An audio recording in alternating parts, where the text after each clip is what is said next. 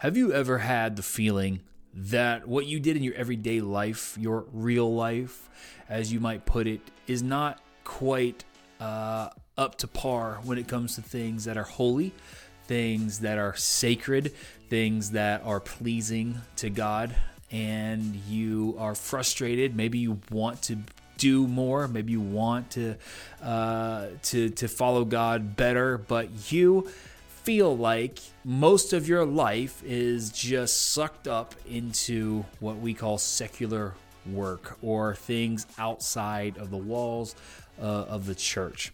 That's you, and today's podcast is exactly what you need. Hi, I'm Pastor Will, and this is the first ever For Real Life and Godliness podcast. Taken straight from 2 Peter chapter 1, verse 3, where it says that we have been given all things that pertain to life and godliness.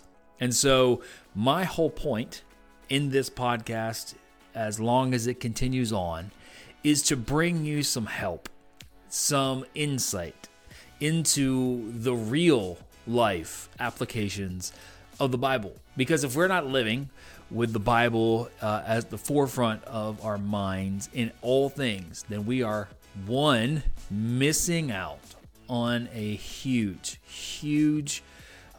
piece of who we have become. And two, we're not honoring God, because His Word says that everything we need for life and godliness are written in the Bible. It's there for us to apply. So that is what we're going to talk about today on the other side of this.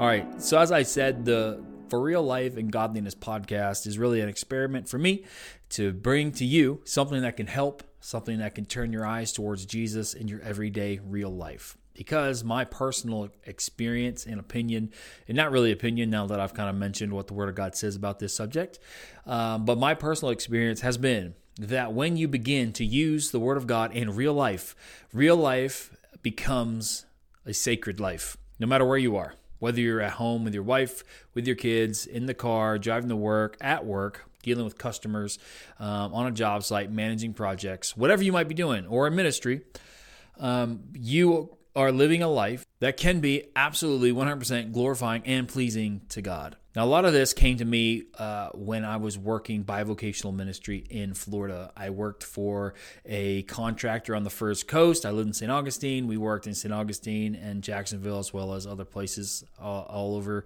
North and Central Florida. And in that period of time, I went through a lot of sessions of growth.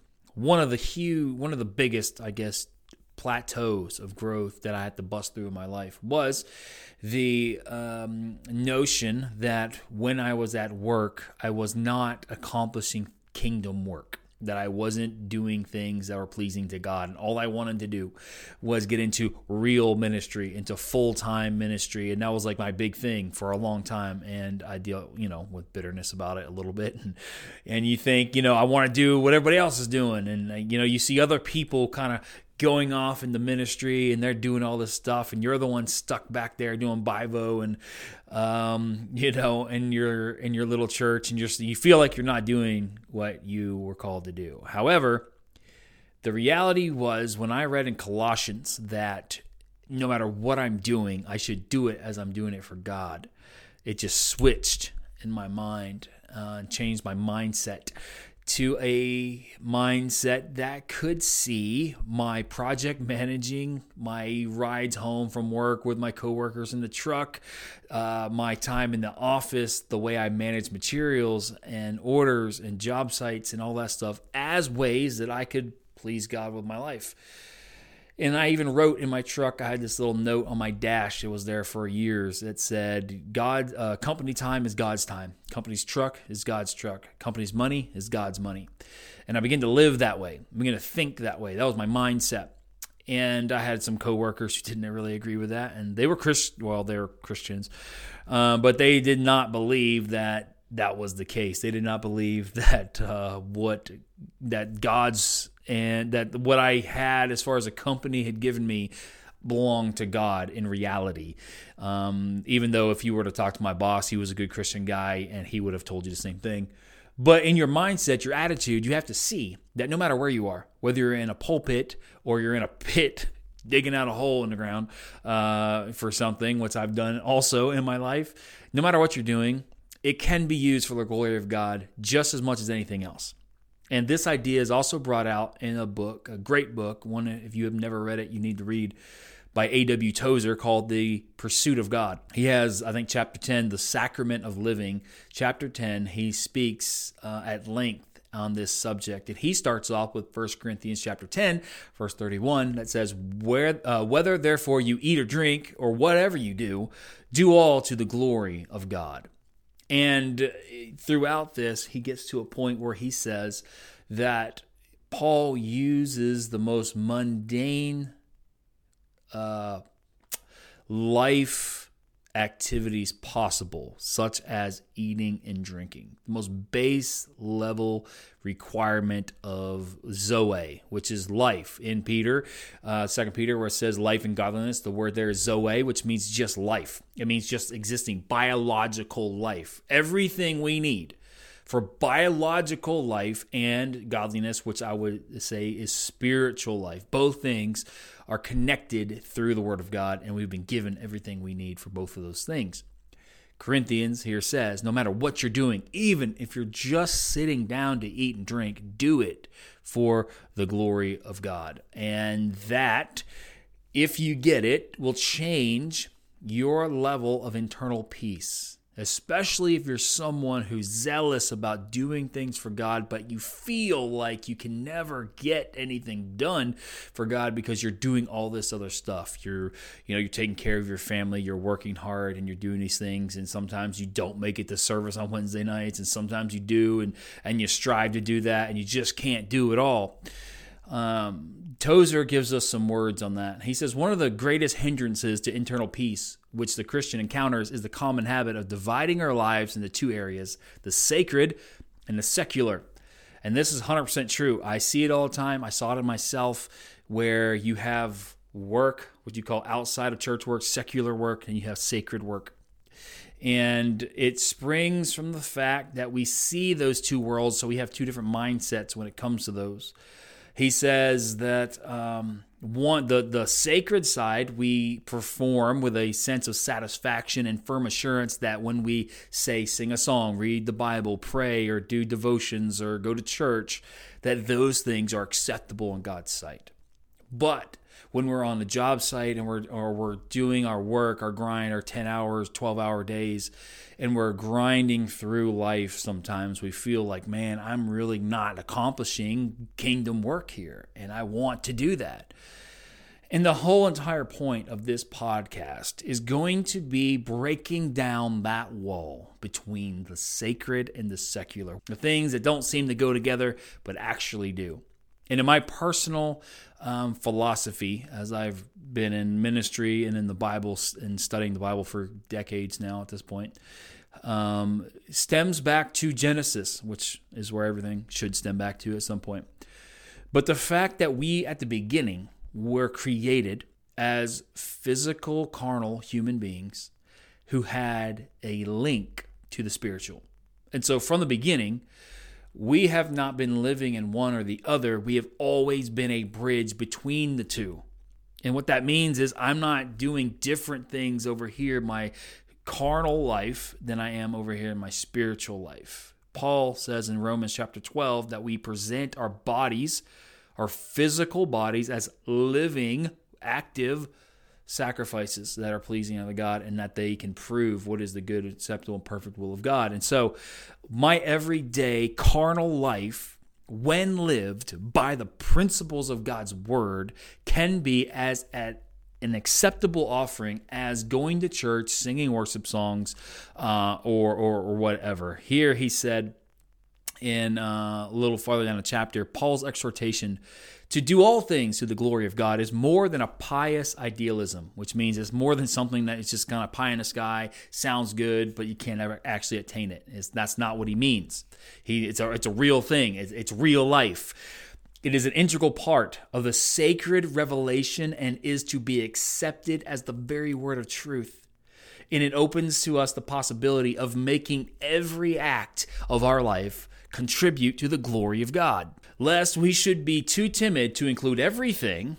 So basically he's saying, you know, we might read it if it just said do all things to God's glory. We might still exclude some of those things that were too mundane. And so he says, just so we didn't get it wrong, he uses two of the most basic rudimentary ideas possible, eating and drinking. He said, this humble privilege we share with the beasts that perish. Talking about animals, you know, who don't have of souls, eternal souls. He says, if these lowly animal acts can be so performed as to honor God, then it becomes difficult to conceive of one or any act that cannot.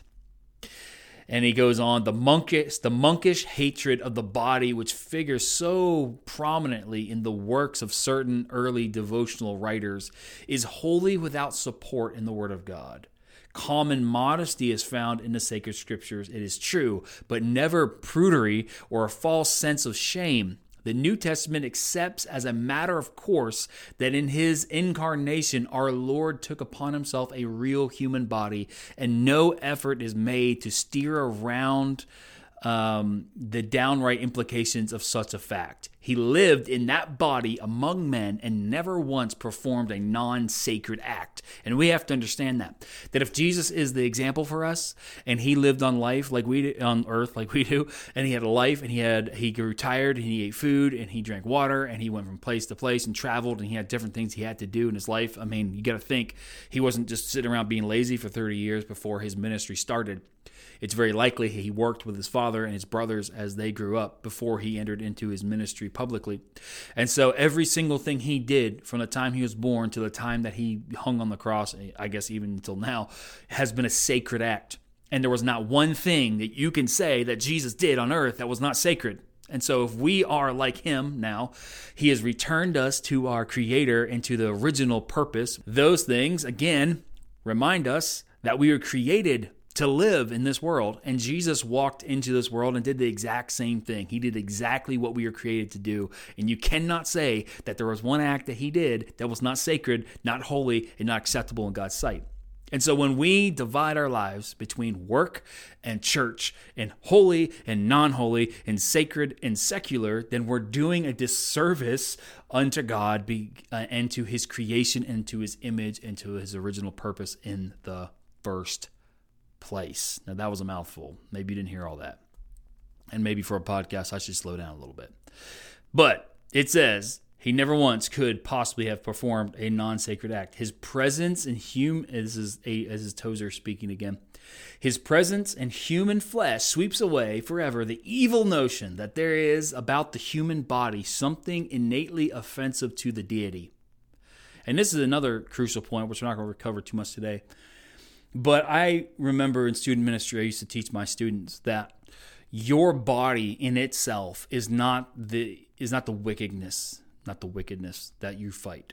The impulses of selfishness are, but your body itself, as Paul said in Romans 12, and this is how I preach Romans 12:1, he said, your body is the only thing you can actually offer to God. Every single sacred act that you will ever do is carried out through your physical body. Your prayer life, your actions, your charity, your sacrifices, how you work, and the money that you give is all done through your body, and you can't escape that fact. And so your body, if walking in the Spirit, mentally speaking, and then through the Spirit, obviously, then your body is carrying out the holy work of God in your life. If you're applying his principles, you're living in his word. And so there is nothing, as he said here, innately offensive to the deity in our human bodies. God created, Tozer says, God created our bodies, and we do not offend him by placing the responsibility where it belongs. He is not ashamed of the work of his own hands. And he goes on, obviously, the caveat, because everyone's going to get up and say, what, the flesh is evil. Well, the impulse of the flesh, the sin impulse, obviously is evil, and he covers that in the next paragraph. He says, perversion, misuse, and abuse of our human powers should give us cause enough to be ashamed. Bodily acts done in sin, contrary to nature, can never honor God. And notice that, it says contrary to nature. We often talk about our physical bodies as having the nature of sin, and that's true because of the influence of the original sin. But that was not how it was from the beginning. We do have a nature that God created us with, when he created us in his image, all the way back, again, I said, in Genesis. And we're going to go to Genesis a lot in this podcast because most of my philosophy of life comes from Genesis and the idea of how man and woman were created. And but in the original idea of what man was, we were holy. We had a body, a physical body, and every act of that body would have been an act of worship and holiness and reflection of God's character because he designed us in his image. And that's what he's saying here. Bodily acts of sin, though, that go against the original nature, which would have been holy, can never honor God. Wherever the human will introduce moral evil, we have no longer our innocent, harmless powers as God made them. We have instead an abused and twisted thing that can never bring glory to the Creator. Let us, however, he says, assume that perversion and abuse are not present. Let us think of a Christian believer in whose life the twin wonders of repentance and the new birth have been wrought or done. He is now living according to the will of God as he understands it to be written from the Word of God. And such a one, it may be said that every act of his life is or can be truly sacred as prayer and baptism or the Lord's Supper. To say this is not to bring all acts down to one dead level. It is rather to lift up every act unto a living kingdom and turn the whole life into a sacrament. And so that notion, and I began in my life by learning it from Colossians, and when I read this, it hit me like a ton of bricks. I'm like, man, that's what I've been thinking this whole time. And he just summed it up a whole lot better than I could have. And it really comes back to the idea that our bodies were created in the image of God, our spirits were too, and as a one whole, were we without sin, every single act of physical being, which we would still be doing if Adam hadn't sinned, like eating, drinking, sleeping, and other things, those are all acceptable acts before God. They can all be holy. They can all be sacred. Some things are more important. Maybe witnessing to somebody is more important than accomplishing your project with excellence. However, accomplishing a project with excellence, not stealing from your company, not misusing funds, those things are absolutely within the realm of the kingdom of God, even though you may not be winning someone's soul. However, I will say that if you're trying to witness to somebody on your job site and you are a slack leader or you are a thief or you don't treat company time like you ought to, that you will be much less effective, if effective at all, in winning anybody because you cannot please God by living slack. And that just goes back to our whole, creation as men, that we are created to work. And that's what he gave Adam to do right out the bat. He said, hey, you have things to do. He says, be fruitful and multiply, which is a great part, right? But he also goes and says that, hey, you have to tend the garden. You have responsibilities to do. And this is part of our life. And so stop allowing the lack of opportunity to do church work or sacred work cause you to have a lack of peace in your life. Know that everything you do in your life can be used for the glory of God, no matter how mundane you might think it is. And to think from this point forward, now that you understand this, and it's in Colossians, it's in 1 Corinthians, it's also in Proverbs where it says, acknowledge him in all your ways. That means to consider God in every single part of your life.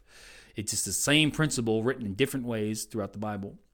And so now that you know that, you are responsible to start living in that vein and to not treat your secular job as being sacred work given to you by God to accomplish is to sin, because it says to him that knows to do right and does it not, it is sin.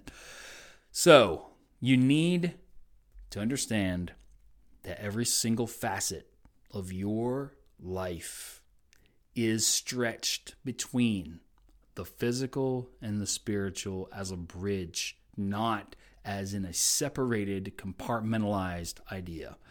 God is as interested in your good work at work as he is singing the worship song in the pew or giving of your tithe or your offering and those kind of things. And then you get this, you'll find much more peace because you are no longer stretched in the sense of, I'm going over here to do sacred stuff for a little while, then I'm going to spend the rest of my life doing secular stuff. But all of it is brought to God in one time, in one place, and it's all sacred. It's all holy. We're living out the original intent of the Creator as he restores us to relationship with him. That's what Jesus does.